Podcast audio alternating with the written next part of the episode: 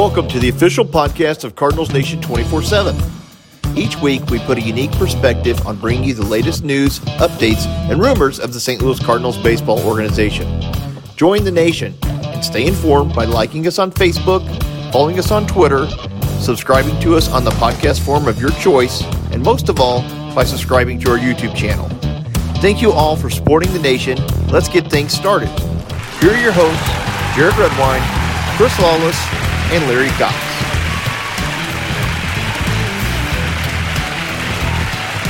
Hello, Cardinals Nation, and welcome back to another episode of the Cardinals Nation 24 7 podcast.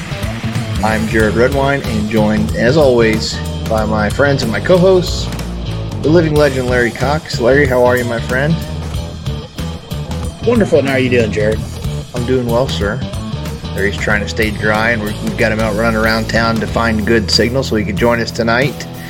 And then also joining us is the founder of Cardinals Nation 24 7, Mr. Chris, the Bearded Dragon Lawless. Chris, how are you? How's the weather holding up for you and your internet? Uh, the weather's not doing too bad, not too great, but you know, as long as the Cardinals can string together more than just one win, I'll be in a better mood than I have been the last couple weeks. Currently, it is Tuesday, the 29th. Yeah, they're playing the Diamondbacks and they're tied, so they're telling us there's a chance. So if you see any uh, connection issues in this episode, it's due to all the tropical storms, everything moving across the nation. So try to bear with us. Uh, if you hear audio cut out, if you're listening to us, or if you see the video cut out, then that's probably why we'll do our best to try to shuffle around and manage around it. But guys, it's been a couple of weeks since we were here, and uh, three weeks for Larry because he was on vacation. But uh, the Cardinals are in a huge tailspin, and uh, they don't look very good. And there's even not signs of them not playing well in the field. It kind of, you know, a lot of people are kind of upset on some comments that were made by Tommy Edman. So now the team is kind of looking lost at this point. Like it doesn't really know what direction they want to go in. Uh, they haven't looked good against lesser teams like the Pirates uh, and others, and now they're they're sitting eight games back in the division, which is a 16 game swing, uh, only ahead of uh, the Pirates, and they're two behind the the Reds. Uh, there because the Reds are only six games, Cards are eight, and then the uh, Cubs are four, and the Brewers are actually playing quite well and leading the division. Uh, Chris, broad question, but what the hell's going on? What's happened to the Cardinals? Oh, I wish I had all the answers. I know uh, when you look at this team, they have been stricken with a lot of injuries to key players that I think has a lot to do with it. But when you're looking up and down, how we're not throwing the ball across the plate, how our hitters are not hitting, we're not transitioning any of those hits that we do get into runs. Uh, this team, when when everybody's clicking on all cylinders, that's one thing, but it seems like nobody for the Cardinals is clicking, and I just can't wrap my head around. It. I don't think anybody had this, you know, expected. Even the ones that are down on Mo for not going out and getting more than Nolan Arenado. Um, I just too many players that are underperforming, and while I still think we've got a good team, uh, it has not been good baseball for a good stretch now. Yeah, the Cardinals uh, have not looked well, and it's it's has been difficult to watch, even for the most dedicated of fans that are used to, you know, riding the team through its ups and down ways through the season. And Larry, we have him every year, uh, where teams go through different streaks of winning games and losing games. But this one, this losing streak and this this downward spiral, I guess, has gone on a little longer than we'd liked. We're now approaching July 1st, and the All Star break is fast approaching. Uh, what are your thoughts just overall on, on the team? And do you think uh, they're in trouble? They need to make some moves, or do you do you think they should just you know stay the course and they should rebound? But you know we've been saying that for a while, so I'm curious your thoughts. Um, even back in spring training, we first did our first episode this year. Um, I said before I'd like to see the kids come up, just let them play. Um, if the season gets too far out of hand, why wouldn't you give those kids a chance? You know, the Parsons and Liberatores and those guys, give them a chance to see what they can do. Um, and start looking toward the future. Uh, I realize baseball uh, seasons come and go; they have ups and downs, the you know the ebb tides and such.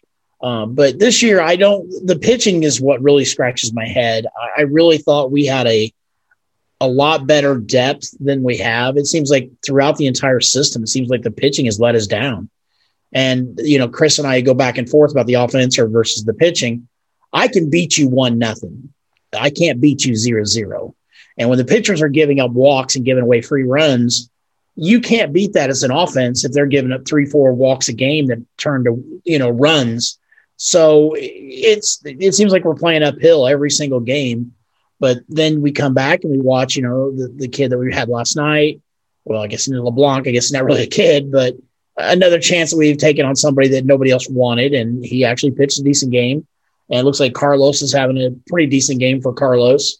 Um, he hasn't given a bunch of walks or a bunch of runs yet, so that's the good thing. Now that I've jinxed him, um, but I think all in all, I think that you know we can still pull out of this because nobody's running away with this division. So, and nobody's running away yet, but definitely eight, eight games is becoming a big gap to close in the last couple of months. But it's possible. Like Larry, you're absolutely right. It's not over yet, but I think the time for for panic is now. Uh, Chris and uh, Larry brought up a good point. You know, LeBlanc, you know, did look did look pretty good in his first outing as a starting pitcher, and afterwards, I didn't see the interview, but you shared it with me. But uh, it's probably a pretty it was a pretty good candid interview, honestly. Um, you know, I watched the video after you sent it to me, but I didn't I didn't watch it before. I had seen where it was posted, but didn't pay any attention. But you know, usually you see a lot of uh, players just say what's best politically. And he didn't say anything bad about the team, but he just came out and was honest and said, "Look, that's how I got to pitch. I'm pitching to contact. You know, start start attacking the zone and throw strikes first, and get the guys get them swinging the bat, and then start to work off the plate." And he even made a comment, uh, as you know, because you obviously watched it and sent it to me, that you know that's what these some of these young guys on the Cardinals need to get in their head is they need to don't worry about you know making them chase pitches, get them to swing at strikes first, and then work away. But I thought it was pretty interesting, and it, that's another kind of thing, you know, to where people are always going after Mozeliak, in my opinion, and Girsch and saying they're making bad moves. You know, sometimes a move maybe like a LeBlanc, though people don't see it as a big shakeup. Somebody like him that can come in, and these guys always find ways to perform well with the Cardinals, with guys of his talent, come in and make a few adjustments, maybe, and say some things to some other guys. Because you have a lot of good players out there, and some of them are not always, you know, leaders, so to speak, or want to speak up, but maybe somebody like him can throw some guidance around. But I thought it was a really good interview, and I was glad you shared it with me. But what were your what were your thoughts when you were watching it? Yeah, I mean LeBlanc, he's he's a veteran, and you know he basically called a spade a spade when it comes to this team, and you know did give credit to the young pitchers and said you know they've all got electric stuff, but you know even at you know when he first started his first few years, he said that he was the same way, you know, and would get away from it, and that you got to attack the strike zone first, and then you can establish kind of painting the corners and whatnot. But that you've got to first, you know, throw strikes consistently, and that's something that uh, that's why he was brought in. And to know that he's got a defense behind him, that's something I don't think some of us think about too. That when we're walking so many batters, the defense is stagnant out there. They're just watching baseball, and they're you know hands on their legs. They're not they're not getting any action.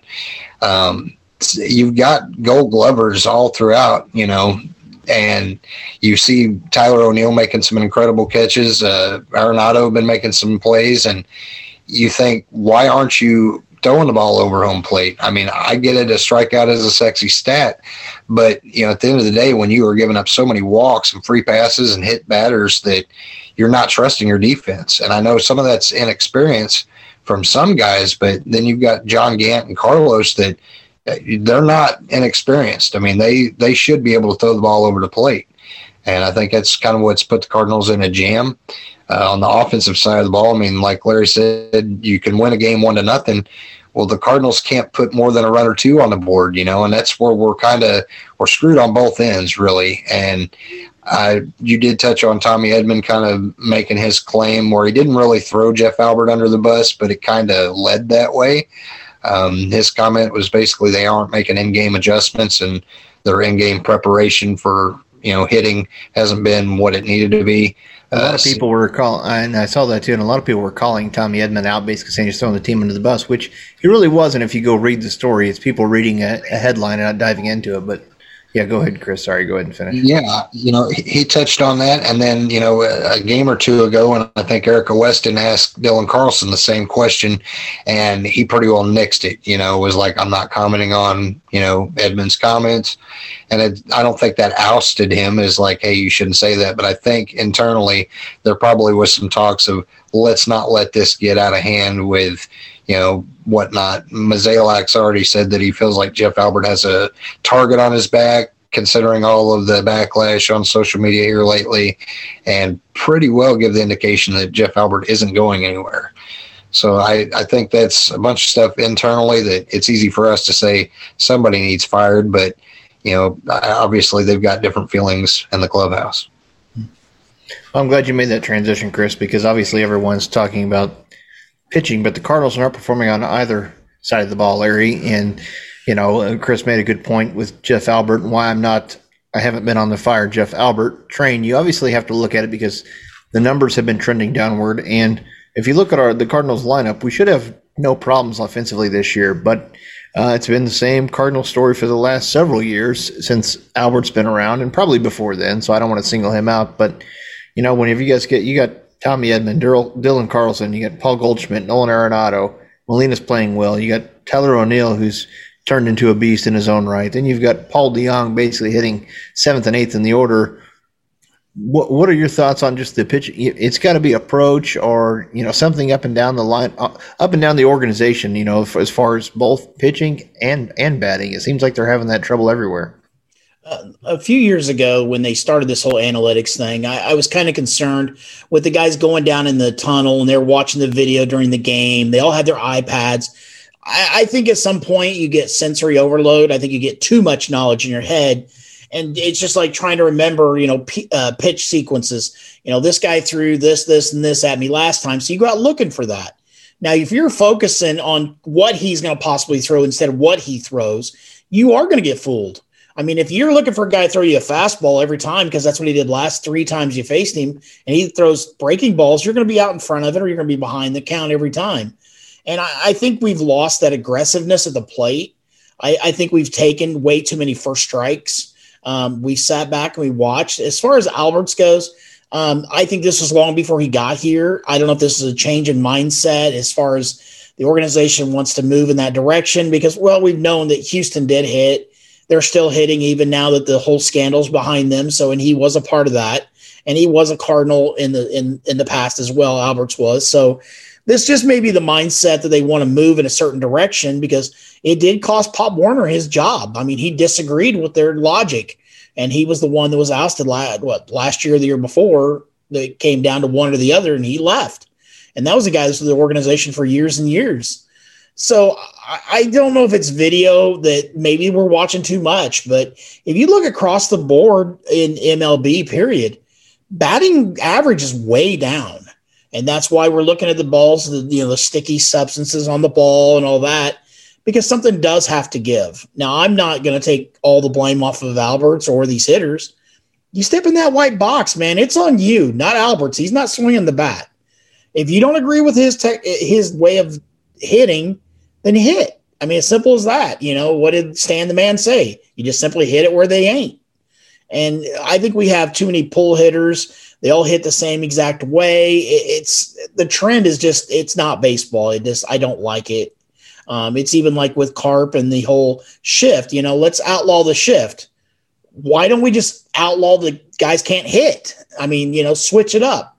So I, I kind of in the whole Edman thing, I think it was taken way out of context. I think he was, you know, he's saying that they're not making the in game adjustments, and I don't know if he meant they as an individual or they as a team or they as Albert. You know, that's his Albert's, that's his thoughts.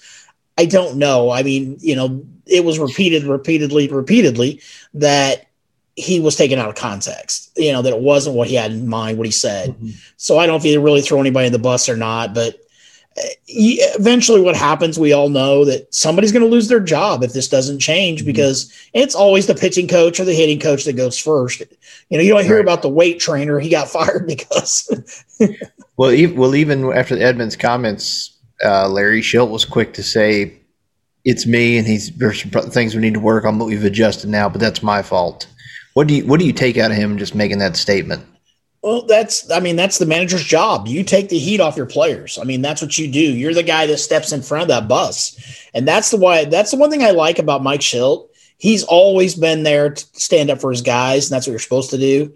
Because as a as a leader, you know you're supposed to be the guy out front. Um, you know, the first off the helicopter into battle, the last on the helicopter after the battle, and um, and that's what a lot of leaders don't do in this organizations across the board. I mean, they blame everybody else. You know, Joe Girardi blaming Scherzer for all of his guys striking out. You know, let's pat the guy down, take all his clothes off of him in the middle of a game. But and that's what MLB is about now. Now we've got blame the game that's the sticky substance. It's this or it's that. Shildt's a baseball guy. I don't care what anybody says on our message board or anything else, Facebook, anything. I don't care. Mike Shildt is a baseball guy. You can listen to the guy talk. He loves this game and he knows what he's talking about. And that brings up an interesting question. I've seen it a few places, but very, very minimal, Chris. You know, uh, Larry makes a good point about both sides of the ball. Why so much fire Jeff Albert? Why why are people not targeting Maddux as much? People are targeting Albert pretty much on all forms of social media. Why do you think Maddux is getting more of a free pass per se? But I hear Shildt brought up more than I do Maddux, and I hear Albert brought up all the time. But the pitching has been abysmal as well. You know, the team has not been performing well uh, regardless, it's been pitching or hitting. Uh, what What are your thoughts overall? You think this is an organizational issue to where uh, there's some kind of approach or fundamental wise with the, what they're kind of passed down as far as their strategy is as an organization, or do you think this is just really fucking bad luck for both pitching and the offense? I, I mean, it's hard not to say that it is a, a string of bad luck for both, but you know, I, I look at it like you know, as far as the pitchers go, we we knew we were without Dakota Hudson, you know, coming into the season. You lose your ace and Jack Flaherty. Mikolas has missed a majority of the season, all but one start. KK, you know, he doesn't get stretched out very, you know, about four innings is what you can expect out of him. Um, Ponce has been on the injury list a few times, and then your closer Hicks, you know, has been out. So when you're missing that many pieces, and you're bringing up a lot of young guys like an Oviedo, that there's going to be a learning curve there. I think that's why Maddux gets a little bit of a pass, is because just up and down the board, our pitching has been injured like crazy.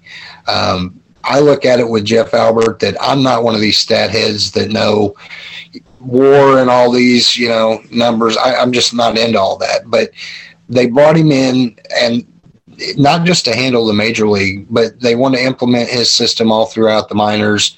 And it's not just him, but just his system in general. But when you're looking at the minor leagues, you know, Memphis is 12 and a half games out, you know, in AAA. Springfield has not been playing that good. Um, I don't, I don't know if it's the hitting approach all across the board that's going, you know, with his system, but it just doesn't look like it's all adding up. I mean, somebody's got to be a scapegoat. I don't want to say it's Mike Shildt because, like Larry and you said, you know he's a he's a good manager. He's a baseball guy. Um, but when you lose to Detroit, you lose to Pittsburgh. If we lose this series to Arizona, then you got to think somebody's got to be the fall guy here. It's not going to be John Mozeliak. Uh, I don't think it's going to be Mike Shildt. So I do think the pitching and the hitting coach are the ones that you look at. Um, and again, I think that's why maybe Maddux gets a pass over Albert is just the amount of injuries that he's dealing with. Whereas Jeff Albert, he has a pretty good lineup that's just not doing shit. Um, it's it's hard to believe too because, like you said, you pointed out all these strengths. Edman was getting on base like every game in the beginning of the season. Now he's kind of hitting into the shift a lot. Carlson, you know, up for rookie of the year, you know, numbers. Yadi's, you know, hitting well for his age, and you know, while Goldschmidt kind of started off slow, he's kind of coming around, and Arenado's been more than what we expected out of him. Uh, why we can't put that all together in a game to accumulate more hits and runs is beyond me. Yeah, I mean, really, too, you know, and this is kind of this is Cardinal related because it kind of started with the Gallegos, but not to get so off topic, but now Major League Baseball, right, is cracking down on all these pitchers and they're checking them for foreign substances. You know, and I think that's a way to try to counteract the lack of offense in baseball. But in reality, Larry and Chris, what do they think was going to happen when they do things to deaden the ball? They put the shift into play, and people are using more analytics. All of the things that Major League Baseball has been doing or has been geared toward recently, and, and limiting. You know, they've done things like uh, limiting now the the uh, you know shit get my frame of mind right. A bullpen arm has to come in and they have to the three batter minimum. Everything they've done is to help the hitter uh, because they want to see more offense. It's just not working, and I think this is another avenue of where they're saying, well, let's see if they're using a foreign substance because we need to see more offense in the game. I mean, but what what were they thinking? Do you do you see Larry? Do you think the shift uh, is going to stick around? They've talked of doing away with it or limiting how much uh, someone can shift. Do you think all this stuff coming to light with the lack of offense is getting worse and worse every year? You think that's going to be changed? No, I I think the the shifts here to stay. I mean, I like I said again, I think there's high school kids all over the country right now learning to hit opposite way and not into the shift. Um, they're learning to spray the ball more. Um, I think baseball needs to get back away from the the big mashers, the big power hitters, and go back to the the Edmans of the world that are hitting you know the line drives, the singles. You start hitting a bunch of singles, it takes a shift out of play, and I think that's right now that's where the focus should be in baseball. Um, I think, you know, just like um, Bauers, he said himself, he said, the problem is you got a kid like Hicks throwing 105 mile an hour and he's got no grip on the ball. He hits a he hits somebody in the head with that, it's over. I mean, that's a missile. And so they're saying they want something on that ball these guys can stick because they did analysis, I guess, and they said the ball is now harder than it has been in the last 10 years. The stitching is not as tight, or it, I'm sorry, it is tighter, so there's no there's no grip where they can't grip the laces like they did in the past. So eventually, you're going to make the ball like a cue ball. They're not going to be able to hold it, and you have to control it somehow. So some of the other ways were let's go back to lowering the mound, back to the six inches that the Bob Gibson rule took into effect. The, at one point, I think I read where the, they're talking about moving the mound back another what six to eight inches. They're it, it closer to second base there's all kinds of things they're coming up with, but I, I think the first thing I would implement, I think, is as much as I hate it, is the is the uh, the home plate, uh, the computer called balls and strikes. It, make the zone tighter. Make those guys have to hit instead of giving them the six inches. You know the Maddux rule where they get six inches each side of the plate, up and down. It's too inconsistent. Uh, make it consistent across the board, and pitchers have to go, get into that window and you'll get the offense you want, and pitchers will pitch. Um, as far as our team goes, I, I think that even though Oviedos and those guys in the world, why wouldn't he come in just throw as hard as he could for strikes? Even if he had to give up a couple miles an hour, like you said, you've got gold glove defenders behind you across the field. At one time, we said, you know, hell, we could have seven gold glovers in the outfield at one or in the field at one time, but yet they're not doing anything. They're standing around. And even the other downside is it is right now, what is it? Uh, Arenado's got seven errors already this year. That's more than he had the entire season the last two years. So, you know, there's something going on in St. Louis eh, or in baseball. I don't know which. So eh, I think it's going to come down to they're going to have to make changes either drastically across the board or, like you said, somebody's going to get fired and we'll miss Grish because it's all his fault. I mean, as a general manager, it's his fault. Fire Grish. But Larry does make an interesting point with the with the shift, Chris. Do you think it's here to stay? And mentioning the shift, you know, it seemed like he started to, to play better and then he disappeared. But we haven't seen much of Matt Carpenter lately, and uh, they've been patient with a lot of these hitters. And it seemed like as soon as Edmonds started to go into a skid, maybe because of his comments, maybe he was uh, more disciplinary than it was performance wise. But they made it sound performance wise. But he hit the bench pretty quick. He was starting again tonight at second base, but they set him out pretty quick. What are your thoughts on the shift? Not to interrupt, but Matt, Matt, Carpenter's in the game right now. oh, is he? Did he just they come just in? put him in. Sorry. Well, there we go. but what are your what are your thoughts, Chris, as far as Carp basically going away like everybody thought he would at the beginning of the year? Uh, Edman having such a short leash, and then just on the shift overall, do you see the shift? Then making changes. That I know they're talking about doing the bases, you know, making the bases bigger for more steals and more runs. They're trying to think of ways to do things offensively, but then they're countering that with the bullpen rule, you know, facing the three batter minimum and then checking all the pitchers for foreign substances. Uh, seems like on a routinely basis. Baseball is just it's a crazy thing. I mean, with the sh- with the shift, I've always been, you know, in the favor of. I don't mind the shift. I don't like the extreme shift. Uh, you know, as long as the shortstop plays on that side of the bag, I don't I don't mind it. But when you're shifting so far I, I don't like it, but at the same time, if you don't like it, do something about it. And these players have the ability to lay a slap hit down the third base line, and they refuse to do it. So you're saying and, basically you don't mind a little shift, but you don't like the third baseman playing it short and the shortstop playing in short left or short right. right. I mean, yeah, I don't I don't like it, but at the same time, I, I think it is here to stay until players get it in their head that hey, I'll take that slap hit down the third base line you do that enough times, people are going to quit doing that. That's the only way to counter it, as long as Major League Baseball is going to allow it. Um, you know, with Tommy Edman, I think some of why maybe he's had a so much of a go, and Carpenter kind of had his hot spell, and then they you know gets benched is just the number of injuries to where we've got Edman plugged into the outfield, and then Sosa was doing so well when DeJong was out that you kind of want to give him some spots and you know, then you got Carpenter on the bench again. Um, it's crazy that the Cardinals, you know, I, I, think they give some of these guys too much of a leash, and then other guys don't ever get a true opportunity. Like we were big on John Nogowski getting a spot, and John Nogowski gets DFA'd, you know, couple days ago. Uh, it's just mind-boggling to me why they wait too long to call certain people up, and then when they do, I know our fan base gets impatient. Like, why are we keeping Oviedo up? Well, in my opinion, quit giving him a starting gig, put him in the bullpen, you know, and let a guy like Woodford go down like they just recently did and stretch him out as a starter. Um, I think you got to plug some of these guys in the right spots. And again, even though Reyes has been doing well closing, we kind of wanted to see him be a starter, and he's not going to reach his pitch limit you know, being a closer. Well, Nogowski never got a, a, chance to show us what he could do. He didn't play, and then when he got hit in the hand by a pitch, and then didn't really make an appearance afterwards, kind of like you said. And then Reyes, you know, he's he's at 30 innings, and we're at the half point of the season, Chris. He's not going to hit 100. You, don't need a good closer if you can't if you're not in the lead to get in the ninth inning in the first fucking place. And now he's not even pitching. Yeah, and you know you've got guys that you know, we've we've said this before that whole bull, bullpen or closer by committee. I don't understand why you wouldn't give Reyes a chance, stretch him out as a starter, slide Gallegos and Helsley down in that you know closer role. It doesn't have to be the same guy every night. Uh, but when your when your team is hurting for innings and we can't have a pitcher go past four, it seems like other than Wainwright, who's been a godsend. I cannot imagine what this team would be without him on the you know in the rotation.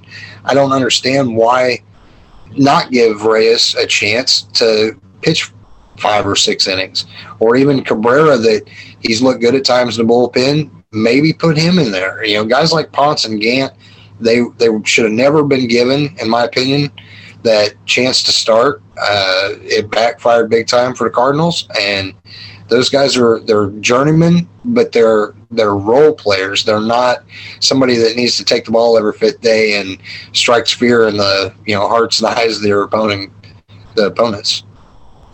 Yeah, you could you could at least put Reyes in an opening position, maybe, or have him start three or four games and pitch five innings, and he's still not going to get his hundred inning pitch count. Then move him around later, or make an adjustment if you do something at the trade deadline, or somebody like they decided to call up Liberatore or somebody of that nature. But uh, I feel like they're not making the moves that they could, and they might be waiting just a little bit too long. Uh, uh but to go back to what you said, yeah, the, Jack Flaherty, they're hoping he can start throwing at the beginning in July, but it's going to be late July, sometime in August, where he's even close. I think it may be longer than that. I think they've definitely sugarcoated his injury since it started, and it pretty much intensified. He said he was filled, but he didn't tear it until he was swinging the bat, which is another reason why I think they shouldn't be. Uh, yeah, pitcher shouldn't be hitting anymore. Uh, Harrison Bader just started a rehab assignment. Uh, looks like he's going to be back pretty soon, probably sometime in the first week of July. He'll be back with the team. Uh, the Cardinals just sent, like you mentioned, too. Woodford and Elledge were both sent back down to Memphis, uh, trying to keep their pitching options open. But I feel like Woodford, he's one of those guys, been a victim of the uh, Memphis train. He up and down a lot, doesn't have a real good role. Also, like Chris mentioned, uh, John Nogowski designated for assignment. The team's hoping he can clear waivers and stay in the organization. I don't think that will happen with Nogowski like it did with Webb. I feel like somebody will pick him up to, for some kind of first base room. But they did that to make room for Roel, Roel Ramirez, who hasn't been impressive. uh, for the 40 man rosters. Uh, and he's not a very good pitcher either. So I don't know. I don't really get the whole reason why they did that. Uh, the Cardinals did call up uh, Brandon Waddell, who I was not a big fan of that move, but he looked okay yesterday. So I guess we'll see how that plays out. They, they have a need and they found one. And then the most recent news, uh, they promoted number two prospect Nolan Gorman to Memphis, and Jordan Walker was promoted to High A Peoria. Those guys have both been playing well. But another thing I wanted to mention too is because the three of us have just talked about, um, you know, guys getting uh, the, the whole organizational approach to hitting and pitching. Nolan Gorman has done okay. Every time that a, a, trade is brought up, everyone says we should trade Gorman or Liberatore because for most Cardinal fans, that's all they know because they don't research who our prospects are and they just think that's who we have to trade. It's not the case. But Gorman was promoted because he's mashing. But my whole point of him mashing is he's hitting 260 at double A and he got to Memphis. Several years ago, even two years ago, guys didn't get that promotion unless they were hitting like 360, 380. You know, that was crushing it in minor league. Now he's hitting 260 in double A and they say, oh, shit, we got to move this guy up. He is killing it at 260. That's just how baseball mentality, I think Larry has changed recently to where, you know, everyone wonders where the offense is, but it's acceptable to be a shitty hitter now. Yeah, I mean, uh, again, we don't know what the we don't know what the uh, the farm system needed at Memphis versus what he was doing where he was. Maybe there's a maybe there's a match there they're looking for a coach or something they wanted to get around exposed to. Um, I haven't really paid that much attention to the Gorman this year as much as I'd like to have. Um, just work constraints and everything. But anyway, is he been playing second base? At, I, I mean, I haven't really watched because that was one of the discussions that maybe he'd make a play second base. The majority of it's been at third still. And that's what I thought I'd read somewhere, but I wasn't sure. I don't want to be quoted on it. But um, so the thing is, is again, why is he at AAA playing third base when you know Nolan Arenado sitting in St. Louis? So if you're going to make that change, why not? Why aren't you changing him to a position someplace else to fill a need within the organization? Or is he just going to be designated designated hitter next year, and that's going to be the end of it, like we all assumed? So um, even back to the Reyes thing we talked about earlier, um, Brad Lidge was on MLB in the morning, and he said that uh, if we brought Reyes in right now as a starter, and he pitched the way he's been pitching, he would hit 50 or 60 pitches by the fourth inning. So they said, you know, why wouldn't you let this guy start when you're when you're pitching is as bad as it is in St. Louis right now? And you know, this is Lidge, of course, you know, he's not a big fan of the Cardinals anyway for some strange reason. But um I kind of agree with him. Why is he why is the guy sitting on the bench? Even back in the day, I mean, you got a guy in and you got him a couple innings even if it was mop up duty or something, at least you got him the ball. They're not even doing that. The guy's just sitting there. And like last night, they kept showing last night. He's just sitting there on the bench. You're like, why isn't he doing anything? It didn't make any sense to me. Um, I just anymore baseball is hard to watch at some point because they've the rule changes. The I'm not a big fan of Manfred at all, and I just think he's ruining the game all by himself. I thought, you know, the worst thing that could happen to baseball was the all star stupidity that we had from the manager, or the uh, uh, present league before, you know, when he came in, oh, the winner of the, you know, the all star game gets to host the World Series as the home team. And I thought, he's ruining baseball. Then the interleague play, oh my God, he's really running baseball. And instead, this guy is trying to outdo him and make it even worse. And baseball as a product has gone downhill. And a lot of it, I think, is as fans limited attention spans. You know, they want 15 or 20 minutes of scoring and then they can run and get their nachos and cheese and they can sit back down and watch 15 to 20 minutes of scoring. Except for one thing, I watch 90 minutes of soccer and nobody scores, but yet it's the most watched sport in the world.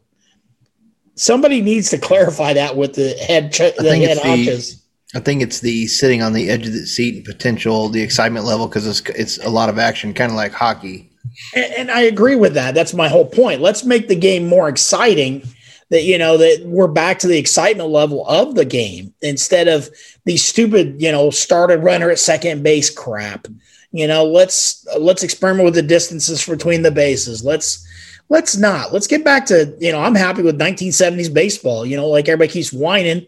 Let's bring Whitey ball back. I don't care. Let's do something to stir it up. Why? I, am tired of the mentality, the sheep mentality that we follow along because the Dodgers did this and they won the World Series. I have to do that. No, the reason the Dodgers won is because they spend a ton of money. You know, they have the best farm system in baseball year in and year out. I mean, the joke for a long time, the 80s and 90s was how many years in a row did they have the rookie of the year that three or four years later, nobody knew who they were until Piazza. I mean, that's just how it was. But I don't know. I, I, like I said, I don't think any of us have the answers for all of baseball, but I, I don't get the whole prospect watch in St. Louis. We get prospects that we sat and we sat on and we sat on, and then they don't ever come up. And then when they do, we expect so much out of them. If they're not hitting 400 and crushing 60 home runs, and no, they're a waste of our time. You know, people in the organization right now they watch Carlson, the the the I don't know the average fan, I guess they don't realize the guy is top five in every single category of rookie of the year right now because he's not he's not you know Fernando Tatis Jr., which you know I'm sick of hearing about that guy. I'm sorry. I'm just you know I understand what he's done. The guy spends more time on the injured list than he does on the field. So maybe cut his hair and lose some gold. Maybe he'd walk better. I don't know. Something different. I don't know. and I am kidding. That's back to the Carly blue hair. I'm taking that guy in a heartbeat. Oh, I know, and I would too because he is an exciting player. Yeah. But that's what they want. They want that young brass player, and that's just not Cardinal baseball. I mean, you ask people, they want Cardinals baseball. You hit, you field, you run, you throw. That's Cardinals baseball. I think it's just today's mentality overall, not so much baseball, but I'd say the last generation was probably uh, Chris's in mind to where you cherish the championship run and you you get excited about it when it happens and now you know fans that are you know just turning 30 and in their 20s they want it now every year. Why are we not in the why are we not competing? Trade gorman trade Lewin. they don't understand the way baseball works as a business and they just want to win and they're watching one game a week and they live in the state and they're like oh it's cool to be a cardinals fan. Yeah so am i. Well i mean think about it right now. There are there are 25 26 year olds who've never seen a losing season in st louis and they're losing their minds right now i mean that's you know their mentality because they've never seen this happen. I lived through the 70s dudes. I'll tell you right now man there was some ugly baseball in the 70s and the 90s both. This is minor man. This is just a phase. It just baseball turns over. It just what it is what it is well, mm-hmm. people people are impatient, you know, and I get that, you know, but there is no blueprint on how to build a championship team. You know, the proof is in the pudding with the Dodgers winning it last year. They had not won a World Series since 1988. It takes a short season and they win one. You know, and they did have the most talented team. They do have a outrageous payroll. But when you look at teams like currently, you know, the Angels have the best player in baseball, Mike Trout. They go out and acquire one of the best third basemen in baseball, and you know Anthony Rendon, and then they've got Shohei Ohtani that's ungodly, and they're nine games out of first place. The Yankees spending buku bucks. And, you know, if you ask Cardinals, would we take Judge and Stanton's power and Gerrit Cole as our ace and DJ LeMahieu as our second baseman? All day, most of them would be like, "Yeah, we want that." You know, the Braves have Acuna and all these guys. They're not in first place. It's there's no perfect recipe for what happens. It's a got to be a perfect blend in your young talent. Which touching back on Gorman, he did start at second base for Memphis tonight, so I think that might be a reason why he's you know going to see some time at second base. But uh, the, they just don't have the patience, you know. And we want to see somebody like a Liberatore get called up rather than sit down there and become a 26 year old prospect. Um, but, you know, in saying that, you look at his numbers down there, they haven't been overly impressive. Zach Thompson's got an ERA of over eight right now down in Memphis. I don't necessarily want to call somebody up that's struggling that mightily down there. But, but Liberatore's last couple starts, I didn't mean to cut you off, Chris, has been better. But before that, he hasn't been setting the world on fire. Tommy Parsons, I think, was leading the team, and he was not pitching well. Right. Uh, but so organizationally, they have not been playing well. So what if that guy's not pitching well in AAA, Chris? Why would you call him up to major leagues? No, that's that's a lot of it too. And you know, the thing is, I know the Cardinals aren't the only team that does this, but they don't want they manipulate the service time. They don't want to start the the young guys' major league clock if they don't have to. And we've talked about it all off season and early this season that the Cardinals had such a plethora of young arms that you wanted to see what you had in and Oviedo. You want to see what Junior Fernandez had, uh, you know, Cabrera, all these guys that, in my opinion, they need the shot first over a Liberatore or a Thompson because they do have a year or two ahead of ahead of the curve. But now that you're kind of seeing what they are capable of, I could see wanting to see a Liberatore and I could see wanting to see a Thompson, but the Cardinals only have a 40 man roster. And so far, we have picked people apart off that 40 man and added people like Scott Hurst, who had his cup of tea, you know, at the big league level. It's like so many people, it's they're plugging too many people in and not really giving guys that are the future of the Cardinals a true opportunity. Well, the thing is, we forget is though, is when they get to the minors, the you got to really throw the ERA out the window because we don't because coming into a, a start, a, a, kid like Liberatore is told, okay, tonight we're going to throw 90% curveballs. We want you to get the grip on the curveball because this is a team, blah, blah, blah. So a lot of times, just because the ERA is high or because we see the win loss record as a minor league player, that doesn't necessarily translate to the right that you're seeing what the real thing is going on because there may be a pitch he's struggling with. And we don't care about statistics in the minors that you're trying to brush that kid up. And if you want him to hit a certain target date or something in the, in the organization, that's what you want to work on so he develops that extra pitch. So a lot of times what fans will do is they'll look at a kid at double A and they'll say, that kid's throwing eight ERA. He, we don't want that kid. I thought he was the star we traded Randy Arozarena for, you know, I'm sorry, you know, until, until that kid is in the major leagues, I don't know what he is. I mean, until he's thrown to a, a major league hitter, I don't know. Brad Thompson was one of the guys. Go look at his numbers. He was not that great at minor league baseball. He really wasn't. He came up and he was a serviceable starter. He was great in the bullpen. That's what he did. He did his job. It would also helped that he had Albert Pujols and everybody scoring six or seven runs a game for him, but that's beside the point. But, you know, and that's the thing, we don't see that. And so a lot of times we overlook those numbers or we use them as gospel. And I think that's a lot of the a lot of the issues we're having right now because um, we just don't see the numbers. We don't look at them. And again, you know, the Yankees just called up an 18 year old. You know, the kid's getting his start as an 18 year old. You're telling me that kid's more mature than a kid that's pitched two or three years in college, and I don't see it. I mean, that kid, I mean, there's a high school right across street from me. There ain't no kids throwing hard enough to throw a major league baseball game. It just isn't. But, you know, again, then we had Fernando, you know, Valenzuela, you know, he was, he came up at 17 and a half, 18 years old, and he was rookie of the year that year. So we just don't know what each kid's going to bring until we see it. So that's the other thing I see with this. But like you said, I mean, how many time, how many rocks can we roll over for the 40 man roster to pick another guy off somebody else's roster that's been through five or six teams? You know, if if we had Duncan, if Duncan was here, I could see it all day long. That guy could find flaws in a guy's delivery and he could fix it. And those guys became serviceable. But the pitching staff we have now, the coaching staff, I can't see that. Yeah, Duncan lives here in Tucson where I'm at. Maybe I'll try to get his address and see what he's up to. There you go. See if he's free. Uh, but Larry does make a couple of good points. But one one thing, Chris, to keep in mind is like you know, you minor league stats, I guess, are numbers to be looked at, but definitely they're Kevin Mine's promotions, and if somebody like Liberatore is throwing lights out and has an ERA of under three and he's striking out a lot of batters, it's definitely going to make the front office look at forcing their hand a little more. Um, instead of you know Gorman, you know, basically saying he's killing it, hitting 260 in Double A, uh, when we the one of the three of us might be able to hit 150 in Double A if we just close our eyes and swing the bat hard enough. We probably wouldn't, but you know you get what I'm getting at. But you know, but kind of what Larry's getting at, kind of his outside way of talking about it, kind of brings up a good point. You know, just you know, we thought coming into this year, uh, our pitching was going to be deep. We have all these starters, all these bullpen arms, Chris. And just like two years ago, what did we say? We said the same thing about the outfield, right? We've got all these guys. We got Pham, Grichuk, Piscotty. We don't know where these other guys are going to play, where they're going to go.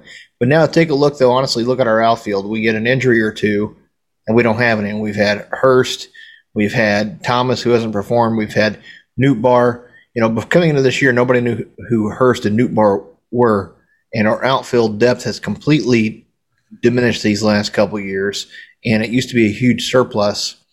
But then you also take a look at the organizational approach. We're going back to that because of the pitching and hitting. And then you look at the guys we have traded away. I know we don't like to hear about it, but it's becoming a, it's not just one or two guys. It's becoming a matter of truth. I'm talking about all the young arms like your Zach Gallen and Alcantara, and then you're looking at the guys like Voit, even though he can't stay healthy. I mean, I'm not saying you'd want Voit over Goldschmidt, but then not not only Arozarena, whose numbers have died off this year, but he's still somebody to be starting for us. And then you look at Adolis Garcia. I mean, overall, maybe, and they've kind of mentioned that before. I know Mo did at the end of last year, especially when Arozarena got hot, but that maybe the organizational the organization needs to take a different look at baseball operations. You know, they've they have not done a bad job, and they always keep us contending, but they have made a lot of mistakes, and obviously the approach is not working. And like Larry brought up again, and we've mentioned before, we call guys up when they're 26. Most teams have them up when they're 21, 22 tops, but we keep these guys down for a long period of time, and maybe we just see see what they have. What are your thoughts on the just the approach overall? Kind of I know I threw kind of like probably three or four questions at you at once, but you're you're good. You're the bearded dragon. You got this. Go. Right. No, the, I mean something like uh, you know Harrison Bader that a lot of people were down on because he's a 200 hitter, Gold Glove defense, but you know is what he is. And I think at his age, and it's not a knock on Bader, you know, I want him to succeed like I do any other person that wears a Cardinal uniform. But at some point, you know what a player is. And if Bader's that guy, and you you know you've got a team around you that you can live with a 200 average, but you rely on that defense, then that's one thing. But when you have had a team that has been so lackluster offensively, and you let these guys go, like an Adolis Garcia, Randy Arozarena, even a Randal Grichuk that's been turning it up for you know the Blue Jays, you're looking at guys that are playing good on both sides of the ball, and you can miss on one or two of those guys, and it'd be like, I understand it. I mean, I'd rather have Goldschmidt than Voit. You know, I and some trades at the time, the Ozuna trade at the time made sense. You know, we needed a hitter. It didn't pan out. You know, I get it. Uh, but when all these moves start piling up, of you know, how much time do you give a guy before you're ready to give up on him? Um, I don't think Adolis Garcia got a true shot here. I don't think Randy Arozarena got a true shot here. I think they had their mind made up of we're going to roll with Bader, and yeah, I'm glad they've stuck with Tyler O'Neill. I thought he had more potential than what Bader does, but they are just hell bent on some guys. They're going to give every opportunity, and some guys they're just not getting a full shot. I don't think that means you got to call up everybody and give them a month stretch, you know, to see what's going on. But you can't call a guy up and you know let him play a week and say this isn't going to work out. Um, it's just, I think it's up and down the board with the Cardinals, and that's what the, a lot of the frustration with Mozeliak is from our fans is so many misses of players that are doing well outside of the organization compared to what we have now.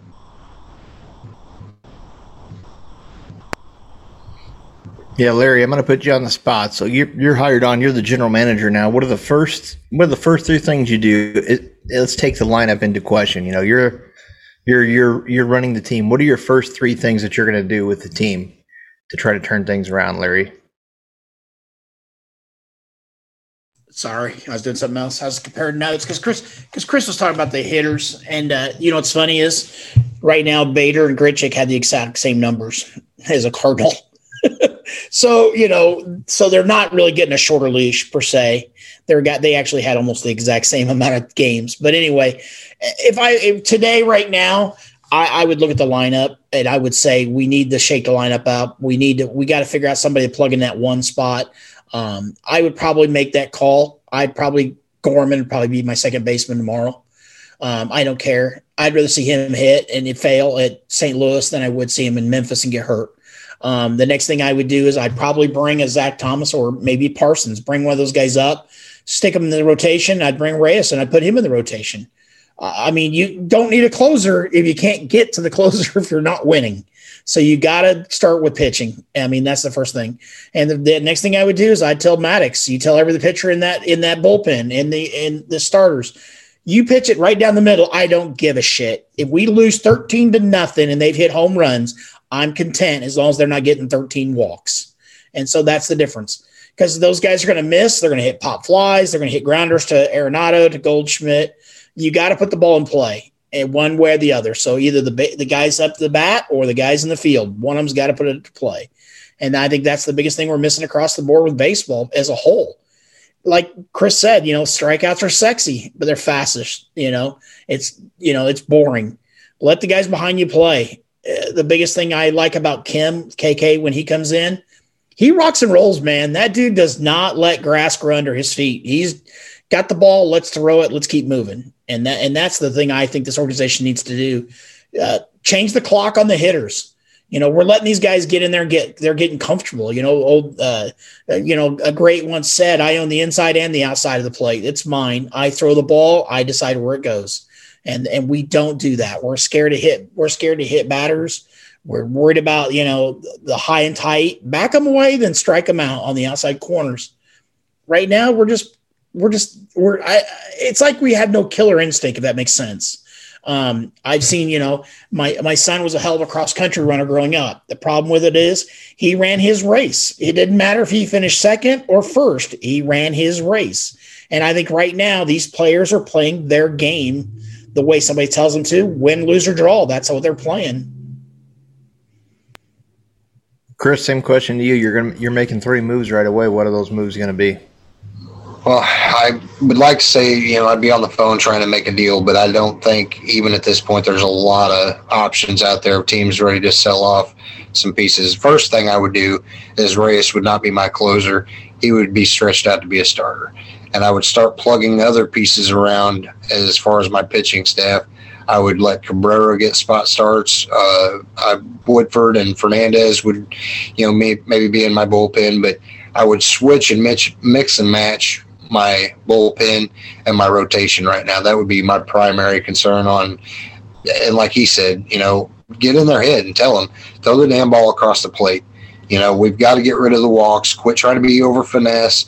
We're not out here trying to, you know, it's not a you thing; it's a we thing. And so I think that addressing the pitching is the key.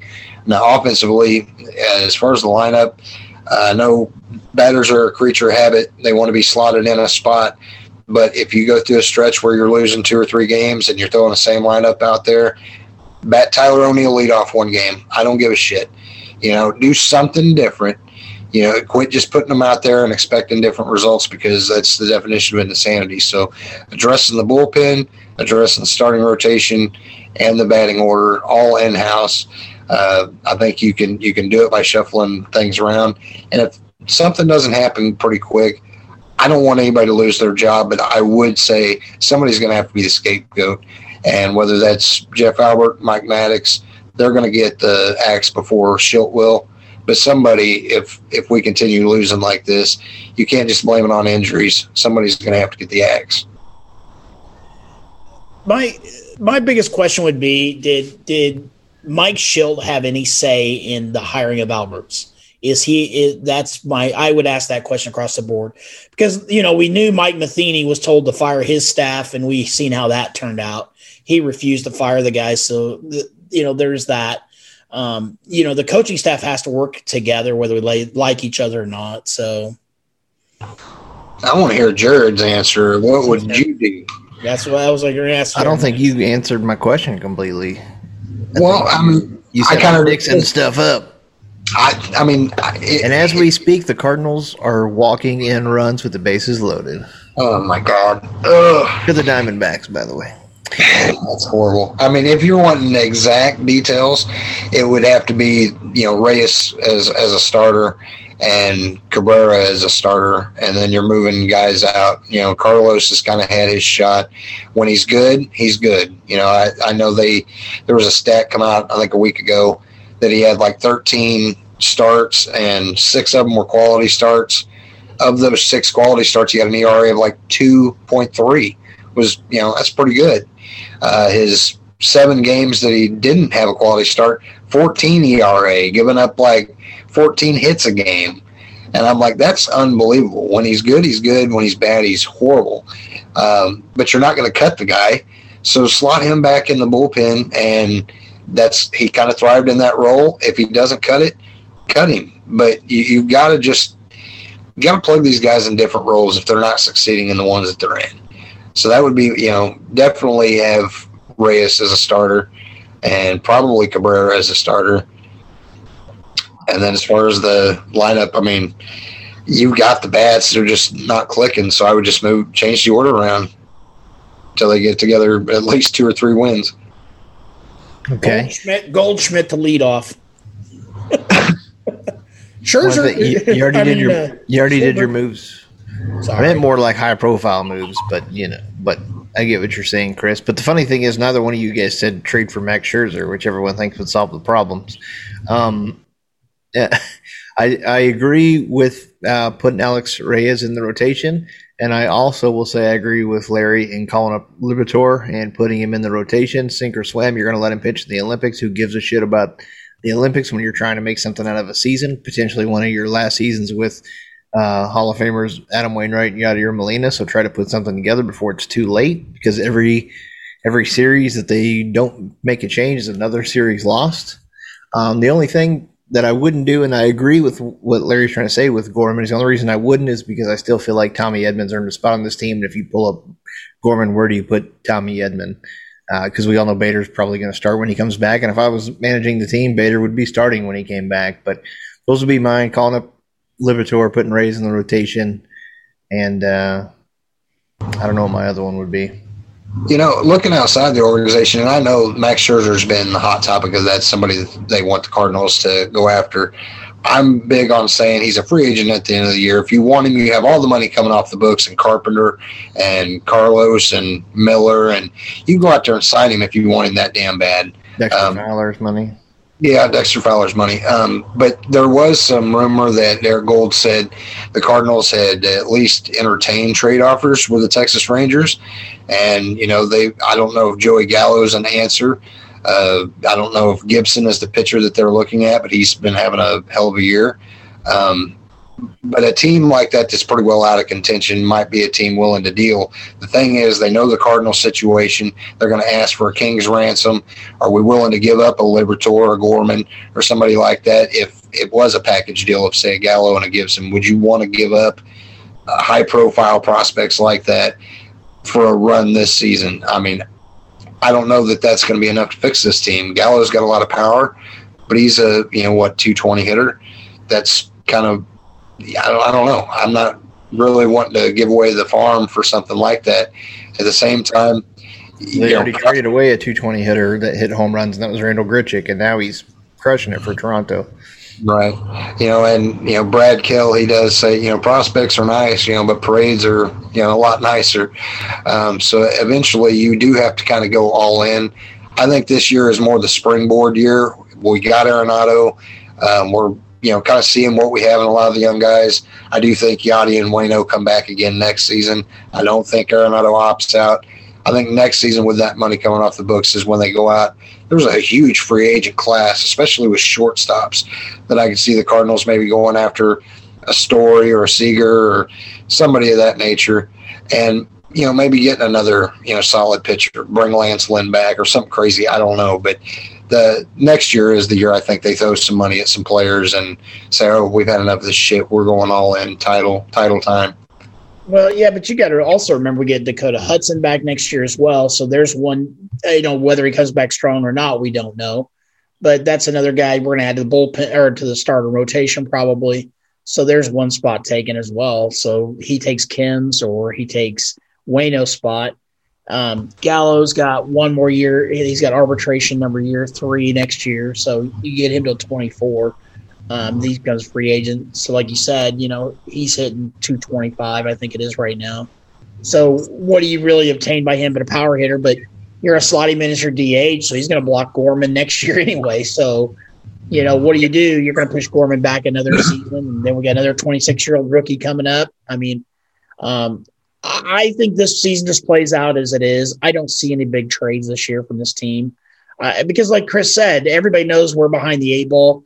They're gonna they know what Mo has to give up in order to get you know like a, somebody with a pulse right now to come in and pitch because you know we all know that starting pitching is a premium in the major leagues. The Yankees don't even have it, and they've got the prospects to deal it, and they're not giving them up. Yeah, the Yankees have turned into garbage too. And speaking of garbage, Chris, Uh, how come no one's talking about how much Paul DeJong is sucking this year? I guess trying to be nice, but it, it is kind of ridiculous. And that was something that some of the stat geeks out there they pointed out his numbers before Jeff Albert got here and now after. I can't blame all that on Jeff Albert. Uh, something's got to give with DeJong. I mean, I do like that he has some pop in his bat, but when he comes up after his stint on the injured list, and hell, I think he had two two hits and 16 at bats or 17 at bats, it's like this is who you are. You're a 200 hitter, you know, and he doesn't play bad defense but he's somebody that again with such a great free agent class next year, even like Correa or Baez or somebody like that. There's a ton of free agent shortstops out there next year. I don't don't think DeJong's job's safe. No, and I mean, and to add to that note, I mean, it looks kind of like Edmundo Sosa kind of uh, forced his way into some more playing time. We've been seeing him more and more, and he's probably earned it. But DeJong getting hurt kind of opened that door. And DeJong with his poor, really poor hitting has turned into this year's Harrison Bader. And like we've all talked about before, you can have those guys on the team if you know your Arenados and your Goldschmidts and your Carlsons and all those guys are hitting in 260 to 280 range, but they're not. Goldschmidt hasn't been consistent all year. Arenado was hot, then kind of trailed off. Uh, Carlson's still been pretty consistent. Edman's fallen off. Molina was super hot, and he's he's died down a little bit, which we knew was going to happen at his age as the year went on and wear and tear on his body. But I mean, the consistency just has not been there. Yeah, I mean, you could also say too if Tommy Edman, you know, could slide over and play shortstop if you want Nolan Gorman to be your second baseman. I mean, there there's a lot of things that can't happen. It's just DeJong. I don't think the Cardinals kind of expected him to be the shortstop of the future until he got here, and you look behind him, and it was like that wasn't a position that the Cardinals really stockpiled down in the minors. You know, it was like Delvin Perez is the only shortstop down in the minors that we would have any namesake, you know, and be like, hey, that guy's got the gig. Um, but the way he's underperformed, I mean, DeJong just he's not somebody you can trade and get much for. Um, you know, if a team was hurting for a shortstop, I guess you could dangle him and Knizner and something in a deal, but you're not going to go out and get a Trevor Story with a package like that. Um, so it, it's going to be free agent time next year, and I think that's when we'll see the end of Paul So do you? So you guys think that uh, Arenado is able to convince Story to come here as a free agent? or does he take the money and go to the Yankees? Because Gleyber Torres is not the answer at shortstop for the Yankees. We know they're going to back the back the truck up for him. So you know, is, is, there a chance that we get a shot at Story because of Arenado, or does Arenado tell him, "Hey, dude, they're not much better here than in Colorado"? I'm sure Arenado put in some good words, but uh, bottom line is it's going to cost a ton to get Trevor Story, and, and it would you know cost quite a bit to get the other ones too. I think Marcus Semien is going to be a free agent. Correa, those guys are going to be your second tier, you know, under Story, but. Um, it depends on what the Cardinals want to do outside of that because it's going to have to be more than one move. Uh, if they want to address getting a starting pitcher or an outfielder, um, they might want to take second tier talent um, and maybe get two pieces instead of going all in on one. I sure wouldn't mind to see Story playing shortstop for the Cardinals, but I think it's a hefty price tag, and knowing our our organization and how they are. I know, I know, we got you know Arenado and Goldschmidt, and that's some money. But then you throw that at Story too, and you're like, shit, you know, you're pretty well locked in. And some of these younger guys are going to be getting paydays sooner or later, like a Flaherty, or he's going to be down the road.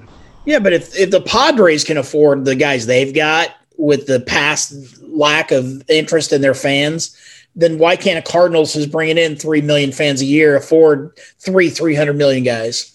We ain't been packing the stadium like we should either, and that's what's kind of. we had COVID, Chris. Come on, back up. No. I'm talking about since they've opened it up. I mean, Busch was not packed for you know the first few series, and rightfully so. I mean, I think you know some. Yeah.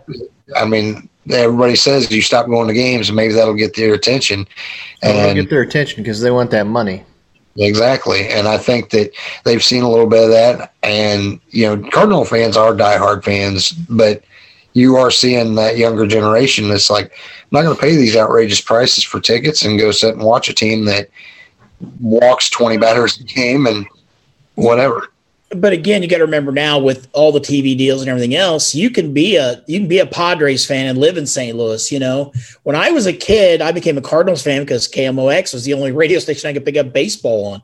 You know, you had your chances between the Cardinals, the, the Reds, or the Cubs on this week in baseball on Saturdays. You got one of the three, and I just I liked the Cardinals at the time. They were just a good team to watch.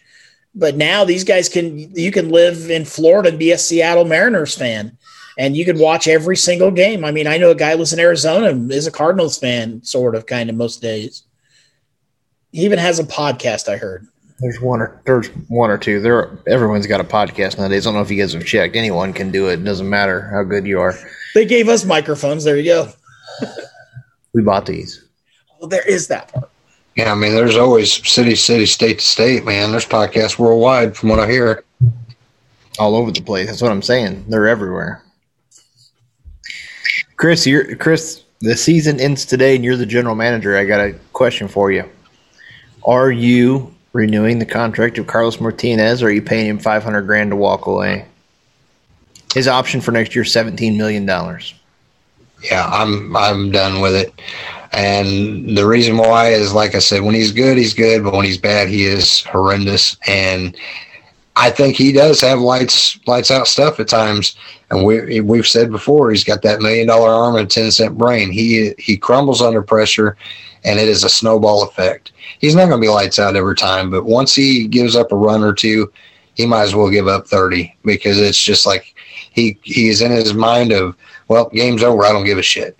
Uh, you know, and there was a picture the other night, and I sent that in our private chat of you know him out playing around at Ameristar Casino after getting shelled.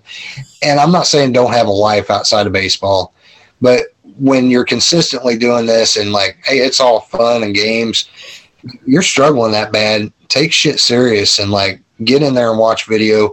Don't be out in public being seen out partying, having a good time.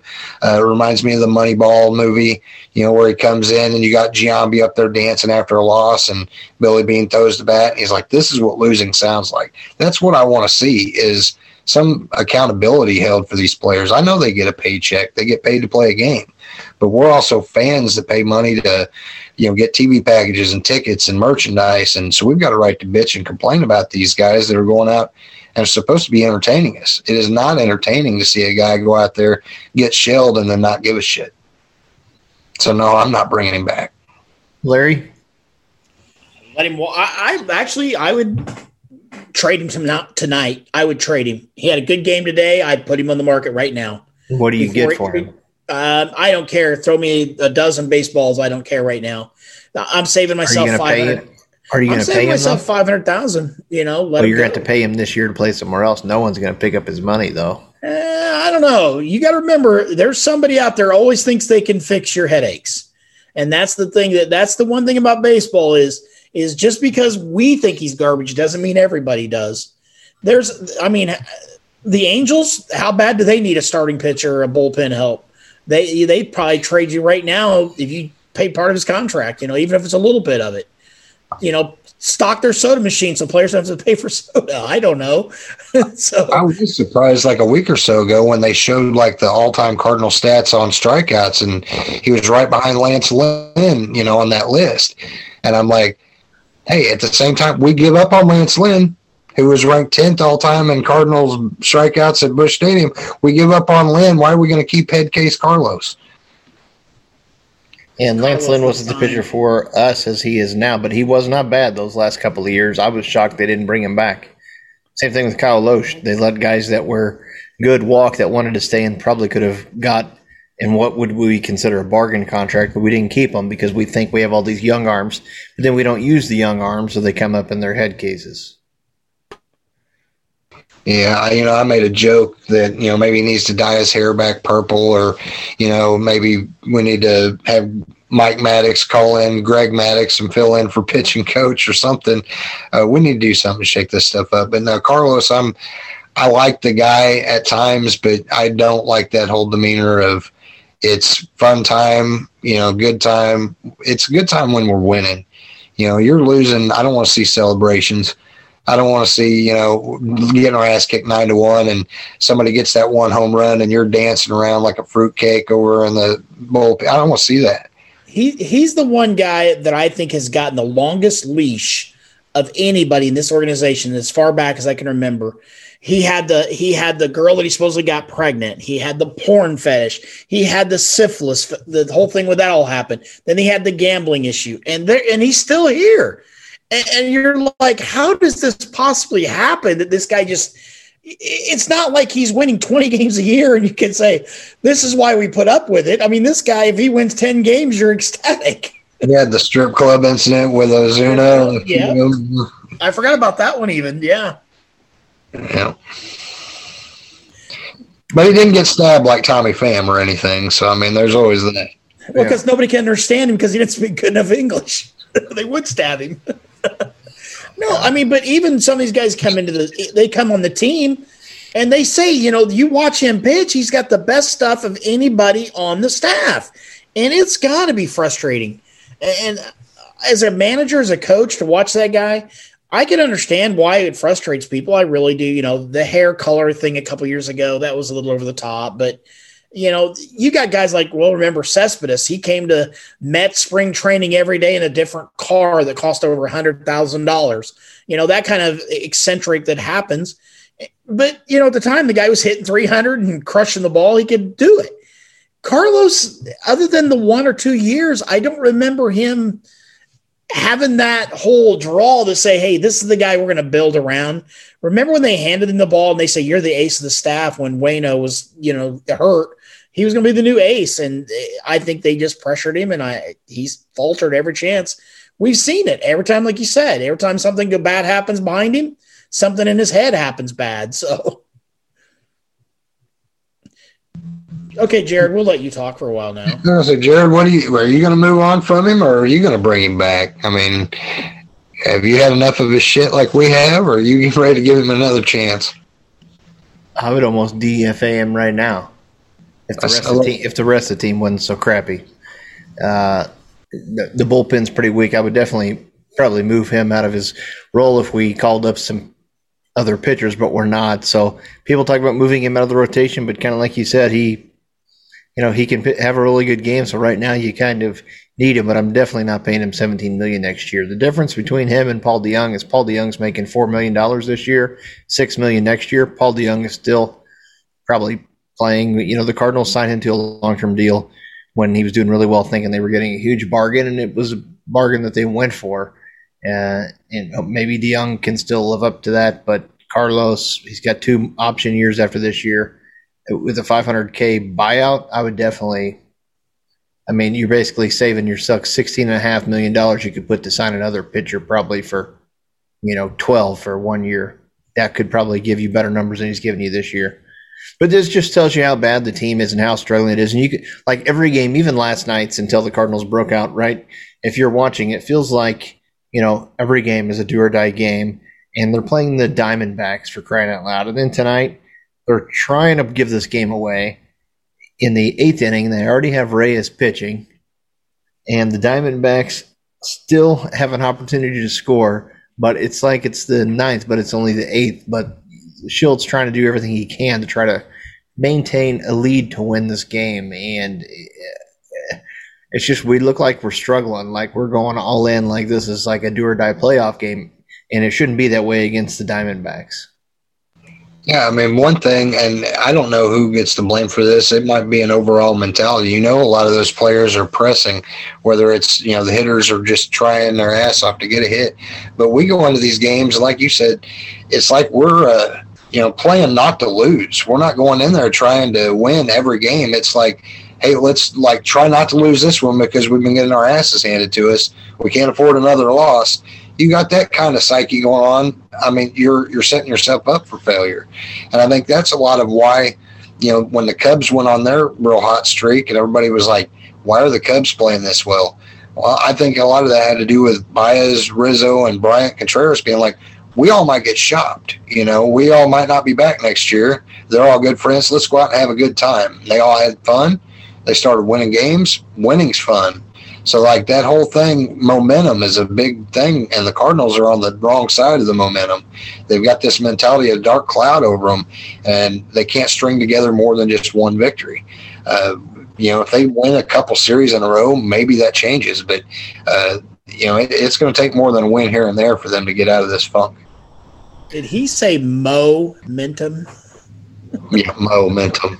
I was going to say, well, you you look at it in the, in the dugout definitely doesn't have as much fun as it used to. You go back to, you know, the last couple years they've probably traded, other than Wayno, two of their most positive and guys that appeared to have the most fun, and that's Dexter Fowler and then Jose Martinez. You know, those guys were always energetic and kept things lighthearted, and you just don't see that as much anymore. You know, uh, Goldschmidt, for what it's worth, uh, is a good player, but he's pretty stone cold. You know, he's kind of like the Iceman. You don't see him grinning or joking around a whole lot. I think Arenado lets loose a little more, but it's kind of like uh, you said, Chris, it's like the fire. You know, you saw Arenado get mad, you know, before and try to amp his teammates up, or come on, get your, you know, your crap together. Basically, when he's getting onto his teammates, and you don't see that from anyone. And you would think maybe Yadi or somebody would kind of take that role, or even Miller would kind of corral those bullpen guys. You know, Wayno corral the rotation, but you know, I don't know. I don't. To me, it looks like there's a lot of potential for people to be leaders on the team, but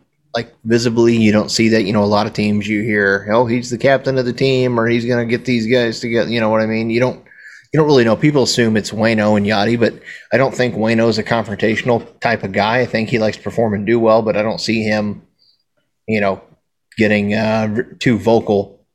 But i see Yadi getting vocal but i don't know people might just be scared of him more than they probably anything else but we're kind of running on time, I guess we'll go to Chris. You want to tell everyone about uh, Facebook and everything since you're not banned anymore? yeah, after some of that month long ban, you know, I'm out of Facebook jail, but uh, everything's still going well. We've got 43,000 group members and still at 65,000 followers on Facebook. We're putting out more content now um, on there and, you know, on Twitter and Instagram as well. Uh, the YouTube channel, even though we haven't had a show out in the last couple weeks, the subscriber count keeps climbing.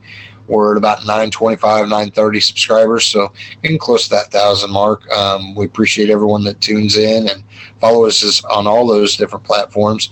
Uh, we hope that the people that do tune in will click the notification bell, share this stuff out. You know, it helps us spread the word. Um, it is guys talking Cardinal baseball, but you know, it's something we're passionate about. We know all the fans out there are too. Good times and bad. You know, we've always got an opinion, and uh, we like when people voice theirs, and I hope they'll tune in and listen to ours. So we appreciate everybody out there. Yeah, if you if you if you like the show and like what you're hearing or seeing, please uh, like, subscribe, share, tell your friends. We would appreciate it. And uh, sorry about the two week uh, hiatus. So we'll try to do it on a regular basis. If not, it's because we're pissed and the team has just totally killed our morale. Uh, but other than that, hopefully the Cardinals pull out this one run lead against the Diamondbacks tonight. Uh, they have them again tomorrow. It's an early game for me here in Arizona. So I guess uh, I don't have. Larry, do you have anything in closing? Nope. I think we've covered just about everything under the kitchen sink. I'd say that's probably pretty accurate in tonight's time. We've covered a lot in a short period of time. Chris? No, just ho- hopefully, like I said, that they can pull this out. And, you know, we do have Colorado coming up, that that should be another series that the Cardinals can take advantage of. And then the next four series is a flip flop between playing the Giants and the Cubs, two pretty tough teams that, you know, might set us back. And it might be the springboard this team needs to get us over the hump. But going into the All Star break, we're going to need momentum. And that momentum needs to happen pretty soon. Couldn't have said it better myself. I'm Jared Redwine for Larry Cox and Chris Lawless. Thanks for watching the show. We do appreciate it. And go cards. Go cards. Go cards.